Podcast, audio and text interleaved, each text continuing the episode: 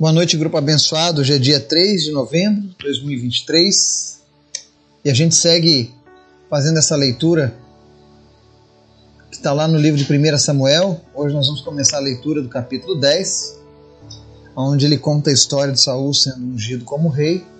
Mas nós vamos ver algumas lições importantes que o Senhor nos deixa apenas nesses capítulos iniciais de 1 Samuel 10, os primeiros versículos. Antes da gente começar o estudo, quero convidar você para a gente estar orando, intercedendo uns pelos outros, para que a gente possa estar pedindo o favor de Deus sobre a nossa nação, sobre as nossas crianças, sobre as nações em guerra. Afinal, nosso Deus é bom, Ele é maravilhoso. Vamos orar? Obrigado, Deus, por mais esse dia, por tudo que o Senhor fez, pela tua graça nós clamamos a Ti, Senhor, a Tua misericórdia, o Teu perdão e a Tua sabedoria para que nós possamos cumprir os Teus propósitos. Nos ensina, Senhor, a cumprir os Teus propósitos. Afasta de nós tudo aquilo que não vem de Ti. Tira de nós, nesse momento, todo pensamento que não vem do Teu reino. Coloca em nós, ó Deus, apenas aquilo que Tu tens para as nossas vidas. Visita cada pessoa que está orando comigo agora está ouvindo essa mensagem. E fortalece, Deus, a fé dessa pessoa. Fortalece, Deus, o espírito dessa pessoa. Que a tua palavra venha produzir vida. Que a tua palavra venha produzir esperança no coração dessa pessoa. Aquele que pensa que está tudo perdido, Deus, em nome de Jesus, vem restaurar a vida dessa pessoa. Aqueles que estão, ó Deus, depressivos, vem trazer a alegria do Senhor, que é a nossa força. Espírito Santo, eu te apresento os enfermos nessa hora, os que lutam contra as mais diversas doenças. Não existe impossível para ti, Senhor. Cura, Deus, a Simara, o Marcelo. Cura o Richard. Espírito Santo, visita a Tiffany. Em nome de Jesus, eu repreendo, Deus, todas as enfermidades que estão abatendo sobre a vida dessa pessoa que nos ouve, ou dessa pessoa que foi apresentada. Câncer, vai embora em nome de Jesus. Eu oro em especial pela vida da Rose Itacarambi, pela saúde dela. Eu repreendo, meu Deus, tudo aquilo que não vem do Senhor, ó Pai.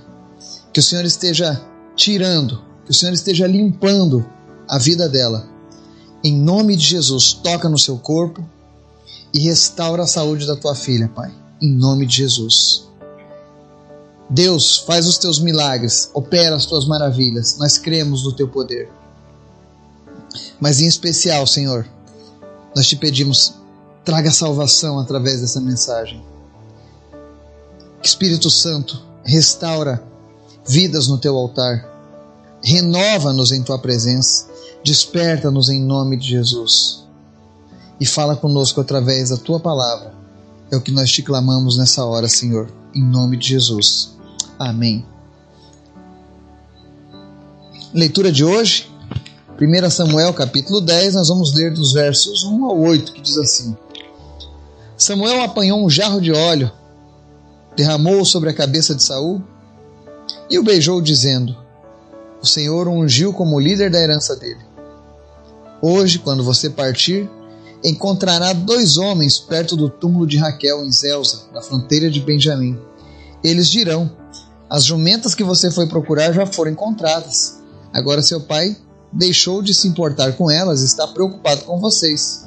Ele está perguntando: Como encontrarei meu filho?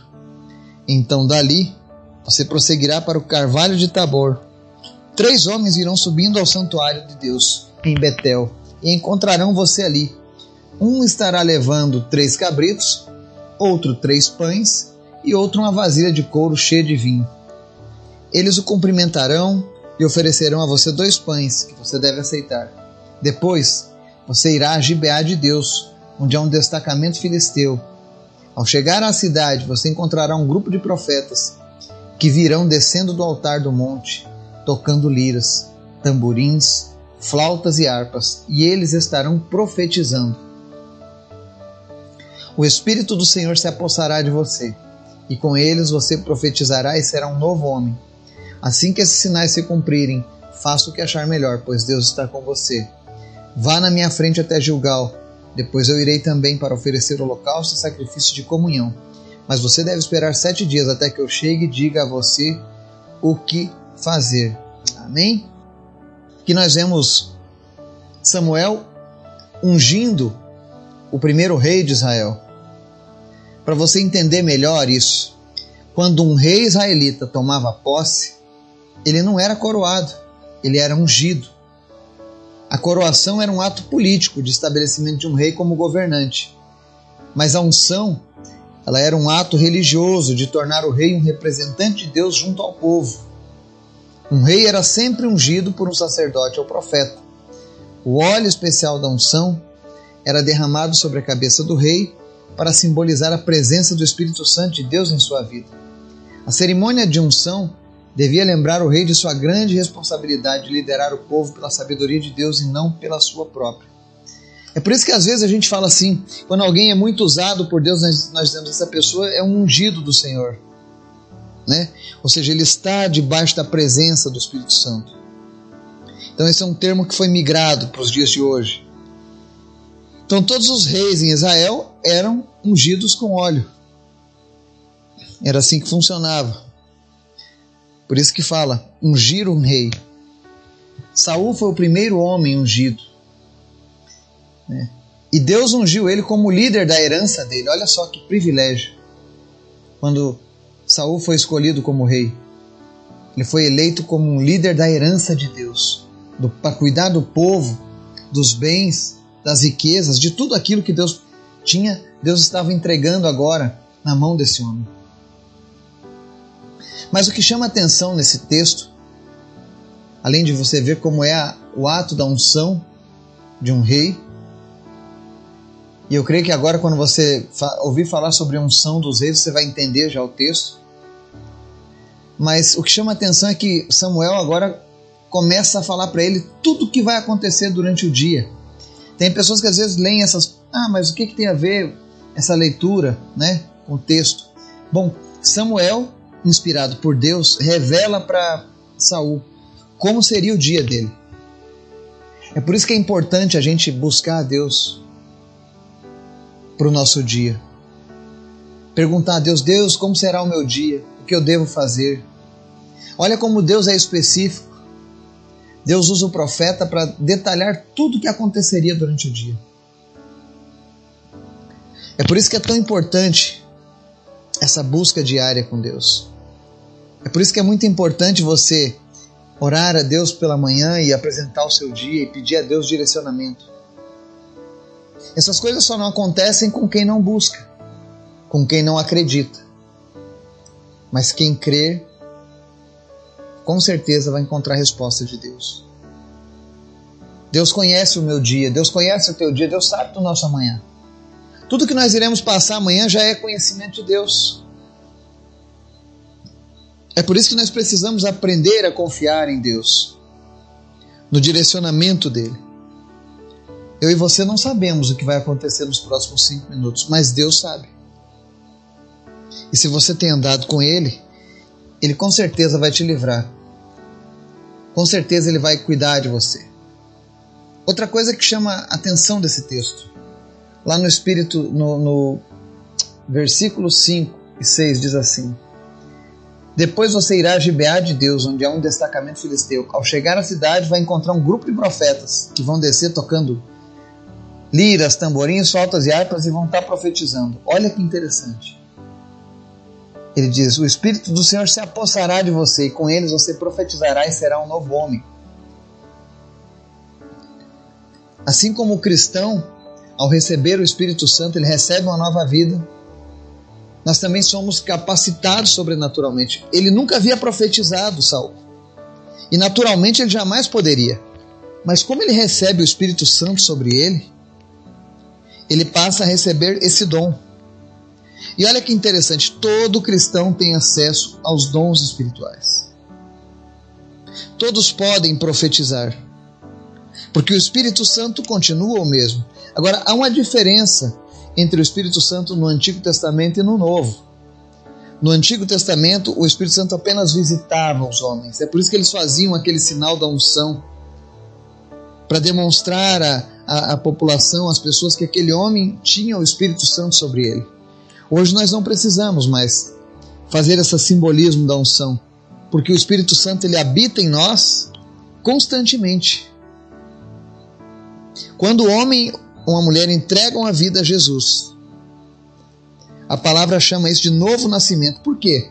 Porque o Espírito do, do Senhor ele vem sobre nós, apaga as nossas transgressões e nos faz uma nova criatura a partir daquele momento. E para Saul ser rei de Israel, ele precisava ser um novo homem. Note que Saul já tinha uma religião,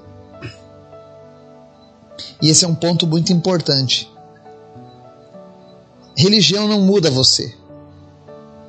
Você nascer numa religião e seguir ela a vida toda não vai transformar a sua vida diante de Deus. O que transforma o homem é a presença do Espírito Santo de Deus. E hoje, nos nossos dias, a única forma de você receber o Espírito Santo de Deus é quando você confessa os teus pecados e entrega a tua vida a Jesus Cristo. Quando você faz isso, o Espírito do Senhor se aposta de você, ele vem sobre ti, ele habita em você e ele te transforma. E aí você sim vai ter uma nova vida, você vai ter acesso a dons espirituais e tantas outras coisas que Deus já preparou. Então aqui faz um paralelo interessante. E olha que, que coisa legal da Bíblia. Há uma passagem que diz que nós seremos reis e sacerdotes através de Cristo. Porque nós somos ungidos. Porque nós recebemos o Espírito Santo como eles. É por isso que não há mais a necessidade de mediadores entre nós e Deus. A partir do momento que o Espírito Santo está em você, você tem acesso direto ao trono do Senhor.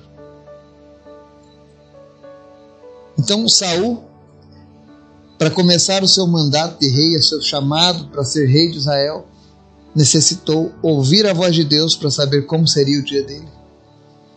E após isso, ele precisava também receber o Espírito Santo para que então ele pudesse exercer o seu trabalho. Que eu e você tenhamos essa confiança de buscar a Deus, o direcionamento de Deus, que nós possamos receber esse ensinamento do Senhor sobre os nossos dias. E que eu e você tenhamos esse anseio de ter o Espírito Santo em nós, de experimentarmos o sobrenatural de Deus todos os dias. Porque a Bíblia não diz que há uma limitação no Novo Testamento. Ele está disponível a todo que crê. Que Deus possa te abençoar. E se você ainda não entregou a sua vida a Jesus, que você tome essa decisão tão importante e se torne uma nova criatura, cheia do Espírito Santo de Deus. Em nome de Jesus. Amém.